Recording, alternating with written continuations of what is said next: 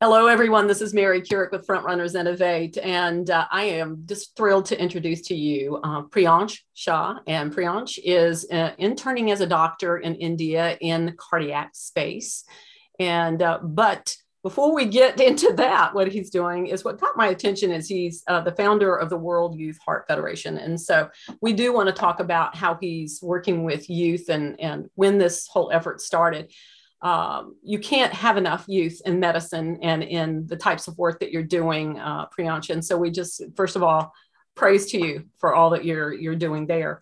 But he, as I told him before we got on record, now that you've stepped in the leadership spotlight, but becoming a founder of an organization that does good, then you've got our attention and we want to let everybody know what it is that you're doing and then see how we can kind of connect you forward. So let's start with getting to know you a little bit. So uh, feel free to introduce yourself by way of your background, what brought you into what you're doing. Okay. For sure. Thank you so much for the wonderful introduction. I'm really glad to be here, and I would really like to congratulate you for all the connections you've made in the past and the effort of making more connections in the future. Uh, SDG 17 is the way to go. It is. So before, so like uh, to begin with, I'd say that I, I think my you know interest in medicine began when I was in uh, I'd say ninth or tenth grade. In my eleventh grade, I lost my uh, grandmother uh, due to uh, sudden cardiac death, and just one year later, when I was in my twelfth grade, I lost my grandfather due to a heart attack. And for that was much more traumatic for me because I actually saw him lie on the ground. I gave CPR to him, and uh, you know, by the time we reached the hospital, he couldn't make it. And then I entered medical school. And when I entered medical school, I just realized that this problem is uh, so I felt that it's something which runs in my family, and heart disease is something uh, really bad. So, and once I entered medicine, I understood that it's it's a global pandemic. The numbers of NCDs are rising, and almost 17.9 million people die because of cardiovascular diseases each year. That's like the highest number of deaths due to any particular disease. So that just you know put more interest towards this field. And uh, in, in my uh, second, third year of med school, I joined an organization for medical students where I served as the National Officer for Public Health. So that actually introduced me to the impact that we can make via public health projects and campaigns. Yeah. And you know, in medical school, while you're doing clinical practice, you learn how to treat an individual patient. But uh, when we're looking at things from public health perspective, we're looking at the masses and we're looking how we can prevent diseases in so mm-hmm. many people. Mm-hmm. So with that, we launched multiple campaigns. I uh, after that, I was also part of. Uh, I was I served as a vice president for finance at a global surgery uh, organization called Incision, and uh, I also organized uh, the first digital pre-WHA. So it's uh, the uh, youth event which takes place before the World Health Assembly every year. Oh. So it's organized by IFMSA, which is International Federation of Medical Students Association. So I was one of the organizers of that event, and unfortunately, we couldn't fly to Geneva because of the uh, COVID wave mm-hmm. but we at least held it online and made it possible. And this brings me to the World Youth Heart Federation. So after this, during the pandemic, when I was in my final year, uh, I was sitting at home, and I'm that kind of a person who comes up with ideas every now and then. I, you know, I come up with a new idea. I run to my father and you know say that you know I, I think there's a business opportunity here, or there's something good we can do here. And he just asked me to google it and you know probably give a few references that it's already there. So that's how i you know that's how i work. And i had a lot of these ideas you know in my notebook. Mm-hmm. and uh, during covid when you know all our classes were shut or everything was closed I, I had developed the idea of World Youth Heart Federation. So, what we're aiming at uh, WYHF is promoting intersectoral collaboration because we feel that a lot of major health organizations they're mainly doctor centric mm-hmm. and today we know that we cannot tackle any diseases any disease rather with uh, only medical knowledge, but we need a lot of aspects to it from different professional backgrounds. So for that, we started WHF with five working committees, and they go with the acronym of HEART. So ED stands for health education, then entrepreneurship, advocacy, research, and technology. So up till now, we've worked in a lot of uh, healthcare NGOs, which mm-hmm. uh, you know work on advocacy, research, and education, but few of them work on technology and entrepreneurship. So this is something new that we're trying. And uh, under WHF, we started off in uh, March 2020. Uh, so it's it's almost been uh, two years now. Yeah, I was going to uh, ask you when and, you started this. Yeah. Yeah. So and that really so we, was it's, towards it's, the end of your. You had one more year to finish because you just graduated from med school. Yeah. Yeah. Wow. Yeah. Okay. So, and that's that's supposed to be the toughest year but because of COVID, we didn't have a. and I came up with this during that year, so it was hmm. uh, it was something great, I'd say. Like, and uh, we did a lot of amazing stuff with it. So uh, towards the end of the first year, we organized our first annual conference called the Heartbeat, where we organized uh, one of the first and the largest uh, digital biodesign workshop specifically focused on cardiovascular health. Mm-hmm. So uh, here in biodesign, we brought in people from technology and we brought in people from healthcare and how uh, we can simplify innovation. Uh, it was a workshop on that. And it saw, I, I think, over 2,000 participants had attended that event. And yeah, mm. so that that was towards the end of the first year. And we just began working on our efforts mm-hmm. when the second wave hit, which was much worse than the first wave. So uh, currently, we have a network in India where we have an outreach of over 15 to 20,000 people across India and over 600 members. And most of us are from the medical background. So what we observed during the second wave was we felt that we had to halt all our efforts and we had to focus on COVID. So we devoted all our efforts towards COVID relief, and we made a, a huge impact during that time, I could say. So uh, we initially started off with a helpline, uh, which worked well. We mm-hmm. then later developed an application, uh, which was a step further than a help helpline, mm-hmm. to you know help patients connect in the rural areas. And then what we were observing, so I was working, I'd worked in the COVID ICU for almost a month, and we used to watch patients die uh, like in in so we had eight hour duties and in our eight hour duties in an icu we used to see almost in a, a room with almost 40 beds almost six to eight people died every day. So it was that bad during you know? yeah. And and it feels so bad that you know you wake up uh, like the next day you go for your duty and the person you were talking to yesterday and you just started talking to it they aren't there anymore. And people also were so frustrated that you know they don't want to live they were like you know get the mask off me and all of that so mm-hmm. but uh, jumping out from that uh, what we observed that particularly particularly in our hospital we had a shortage of a medicine called heparin so heparin is uh, uh you know it's used to bust blood clots Mm-hmm. And uh, it, a lot of patients during COVID died due to a, a, a thing called pulmonary embolism. Mm-hmm. So uh, we needed heparin for that, and a lot of times we didn't have it in our government supplies. So we had to ask the patients to get it, and sometimes the patient weren't even able to afford that medicine. So the mm-hmm. people used to die because of preventable uh, medicine uh, deficits. So that's when we identified that the need is not only the uh, you know hyped up oxygen concentrator which was showcased everywhere but on ground there were a lot of other supplies which were lacking here and there so we started with local heroes project wherein we uh, we had three steps so we it was a hyper local model project wherein we identified the needs by yeah. people at the hospital used to identify the needs mm-hmm. then they used to assess manufacturers and sources from where they could get those supplies and then they used to raise funds locally. We also tried a couple of national fundraisers, but what we observed was uh, people at the local level felt much more uh, towards helping out their own local community. So uh, I, I, I'd say that initially when we started the national campaign, the national fundraising campaign, we raised around uh, 50 to 70,000 uh, rupees in the national campaign. But when we moved on to this hyper local model, uh, across India, we worked in over 58 cities in all the states of India.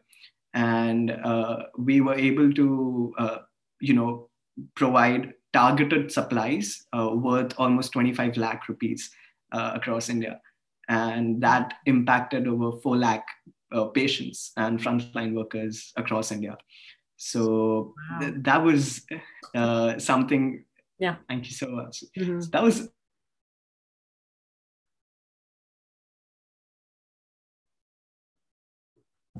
Oh, we froze up. See if we can get him back.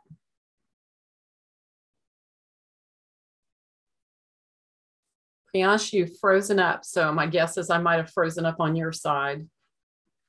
This happens periodically. Let's see if we can get, get ourselves back.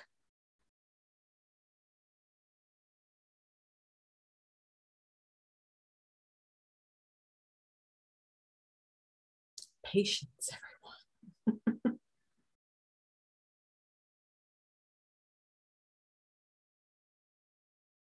now this is what happens when we are talking with people from from far away. so we're going to give him a second. Here he comes back. Let's see if this helps.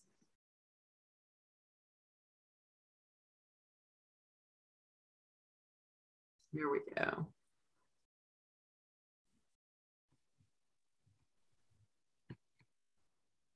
You back? Uh, yeah. Yes. So okay. Sorry. Yeah, you froze up. So I've told everybody be patient. yeah, yeah, So well, let's let's go forward from where you're at. I mean, my goodness, uh, this is fantastic. People lots older than you with lots more experience haven't even accomplished nearly this much.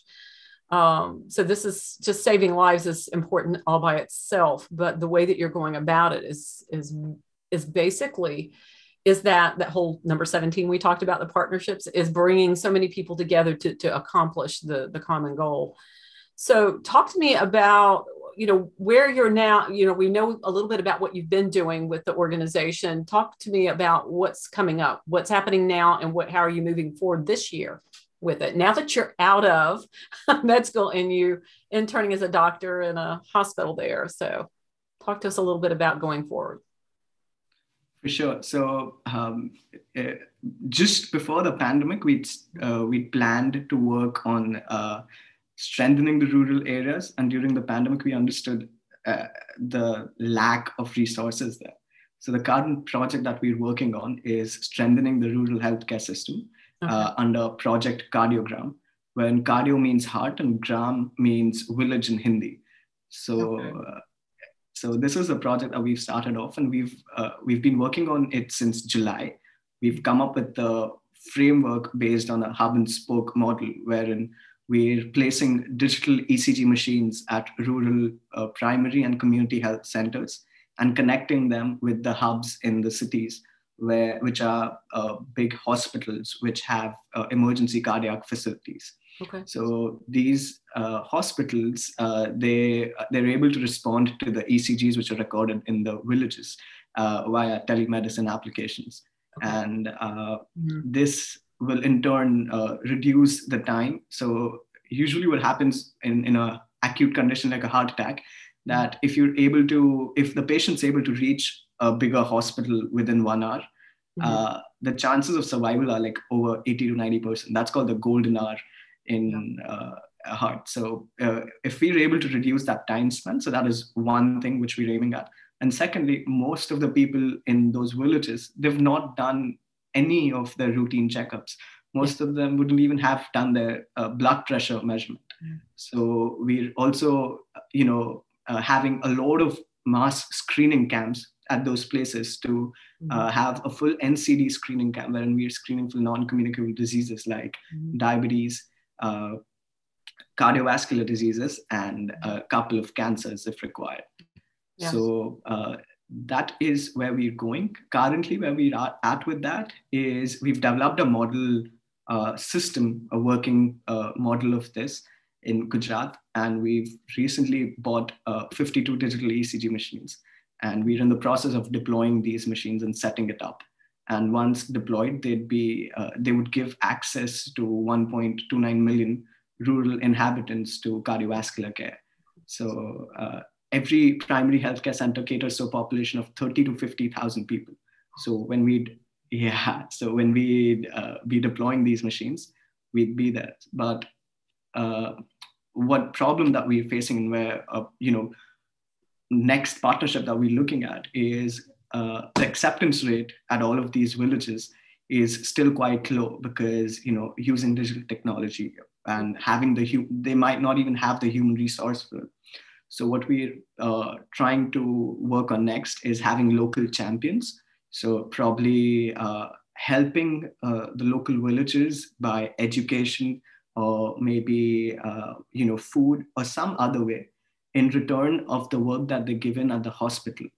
So with that, we might be able to benefit a family, uh, family's education, or uh, we can say livelihood, and they can also work diligently on this uh, at the hospital. Mm-hmm. So this is one area that we're currently exploring, and um, so this is our flagship project under each of our working committees, we're working on various projects. So, for mm-hmm. example, mm.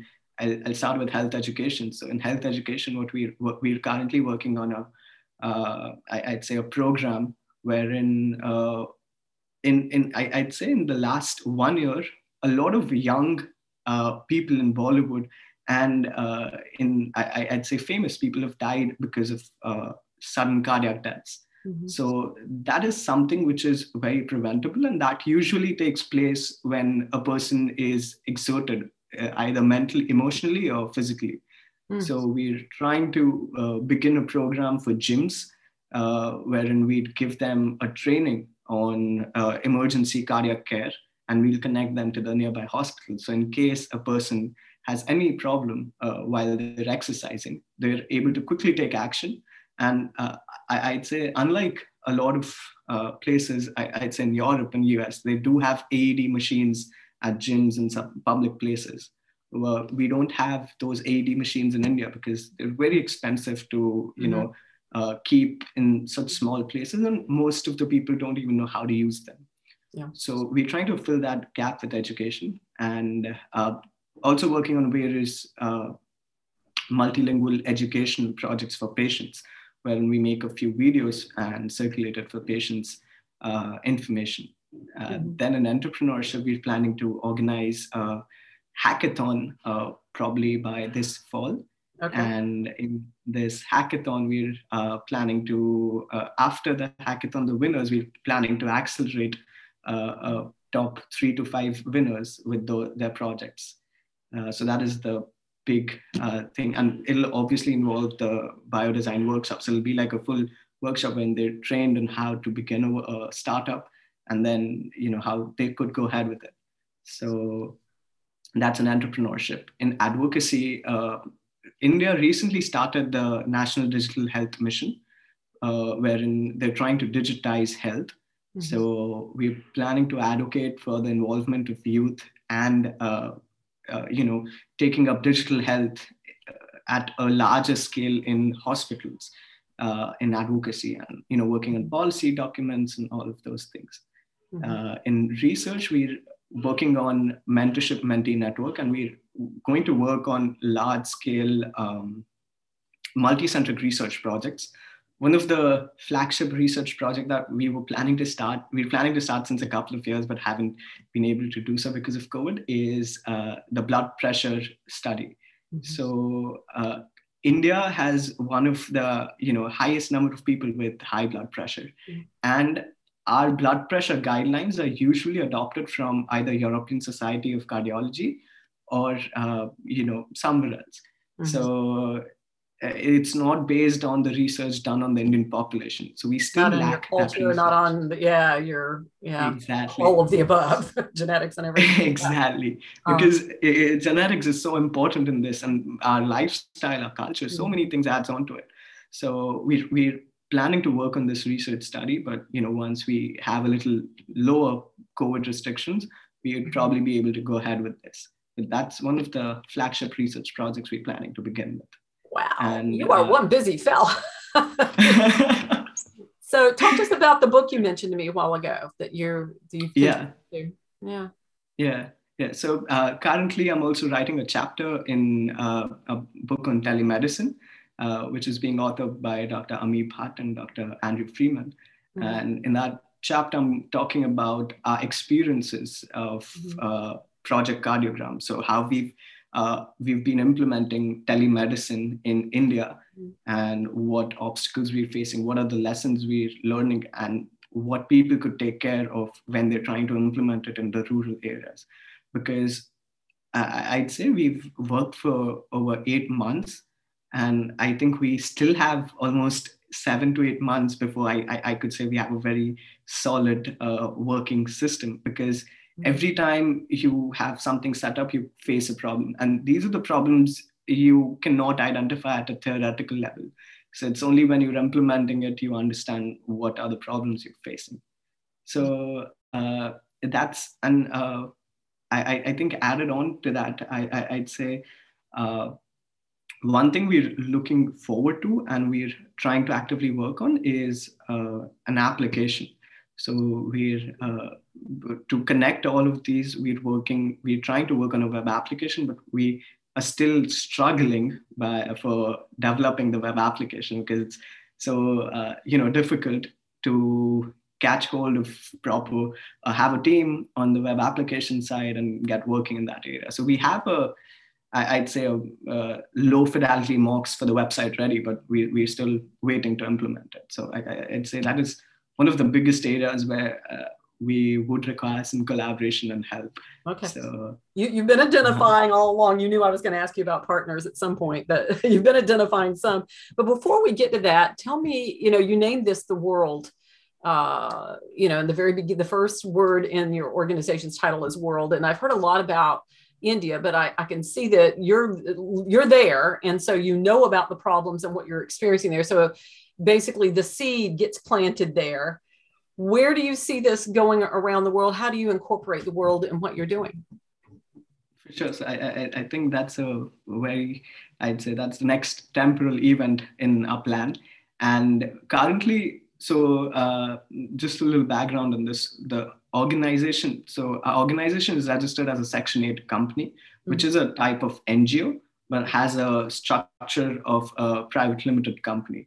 Yeah. So most of the NGOs, healthcare NGOs that I've worked in, all of the roles have been voluntary.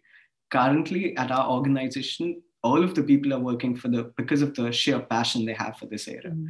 But uh, after a point, you know, we we require that uh, you know they're they're properly uh, you know they have a proper stipend or a salary at least for the work that they're putting in as some acknowledgement Mm-hmm. So that is where we're shifting currently. So we've started off in India and we're currently regularly uh, changing the stru- structure. So what we are right now from what we started is quite different. So I'd say by the end of next year, I'm uh, hoping that we have a structure wherein we have an honorary a bunch of honorary positions and a bunch of executive positions who are putting in the hard work and who are managing the execution. Mm-hmm. so those would be the uh, people who would receive some compensation. So once that system is established i am uh, looking forward to being like looking forward that it gets established by the end of this year hopefully.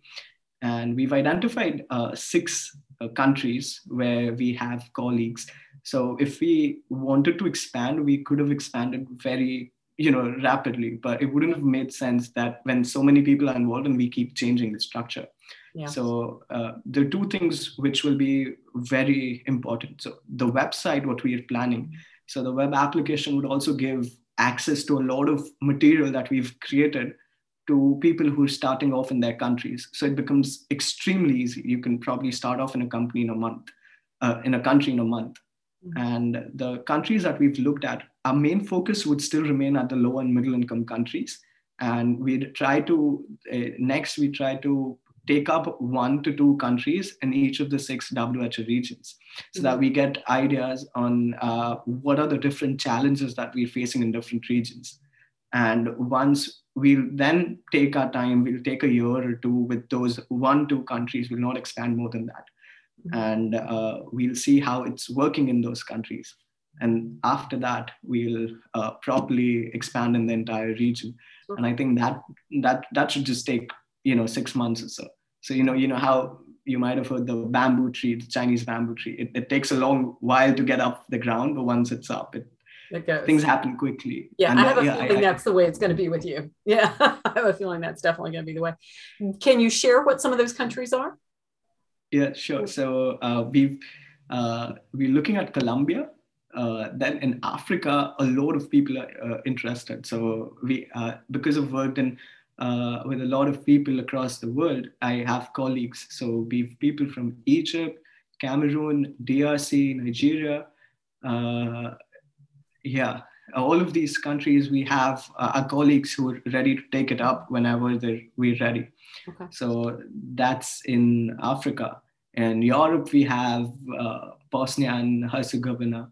Then uh, so I, that's one country uh, where we're looking to go and um, it, it's, it's also possible to go in a few of the developed countries if we may like uh, uk or the united states mm-hmm. but the models there would be completely different so again that would be yeah how we in fact the models will be, be probably somewhat different everywhere you go just because of agreed, what agreed. explained about what happened, you know, for why India was, you know, why that ha- thing happened, the genetics and the culture and everything. Um, and largely, you know, what their habits are and their eating and everything, what they, you know, what they consume on a regular basis and, and lifestyles that you know that is that exist. Uh, when you get to Nigeria or anywhere in Africa, we need to talk. okay, so sure. when you're ready for that, so yeah, we definitely just, need to talk. so, so just a, uh, uh, quick thing. So we currently have one of our partners working in Kenya uh, for a project on cardiovascular screening. So I, I think uh, I'm, I'm saying next year, but it might just be sooner than it might just be mid of this year that we start because you know the, there's so much need that we can see in Africa, mm-hmm. and so many people out there who are really you know pumped up to take things up.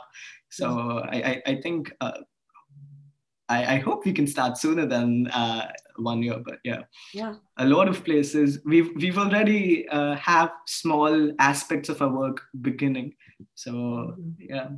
Very cool. Excellent. Well, I'm going to uh, have you stay on for a minute afterwards so I can share something with you. But uh, as we exit out, tell us, uh, remind us again what types of people that you need to meet to kind of help you move forward now that we know where you're headed. you can tell us. For sure. Thank you so much. So uh, we're looking at people, uh, probably people interested in healthcare in different countries who are interested to take this up in their countries because uh, we're planning to expand soon uh, within the next year. So if you're interested, uh, you know, they can contact us and they can be in the loop of what's happening. So it's easier for them to set yeah. things up there. So I Is think there a newsletter or anything where they might be able to sign up to get updates on how you all are moving along? Uh, we're, we're working on that so that should be up soon hopefully we're still working on the website aspect but yeah uh, we'll if as soon as it's ready i'll you know send across a link so, anybody yeah. watching that is looking at this and thinking this might fit within the structure of your own NGO, um, because mm-hmm. I could see the types of people that you're partnering with already in India. I could see those types of people also being in our, uh, you know, our viewership. And I could see lots of uh, NGOs that tap into the healthcare, and maybe maybe it's not just healthcare. Maybe they tap into the demographic that you pretty mm-hmm. much are aiming for.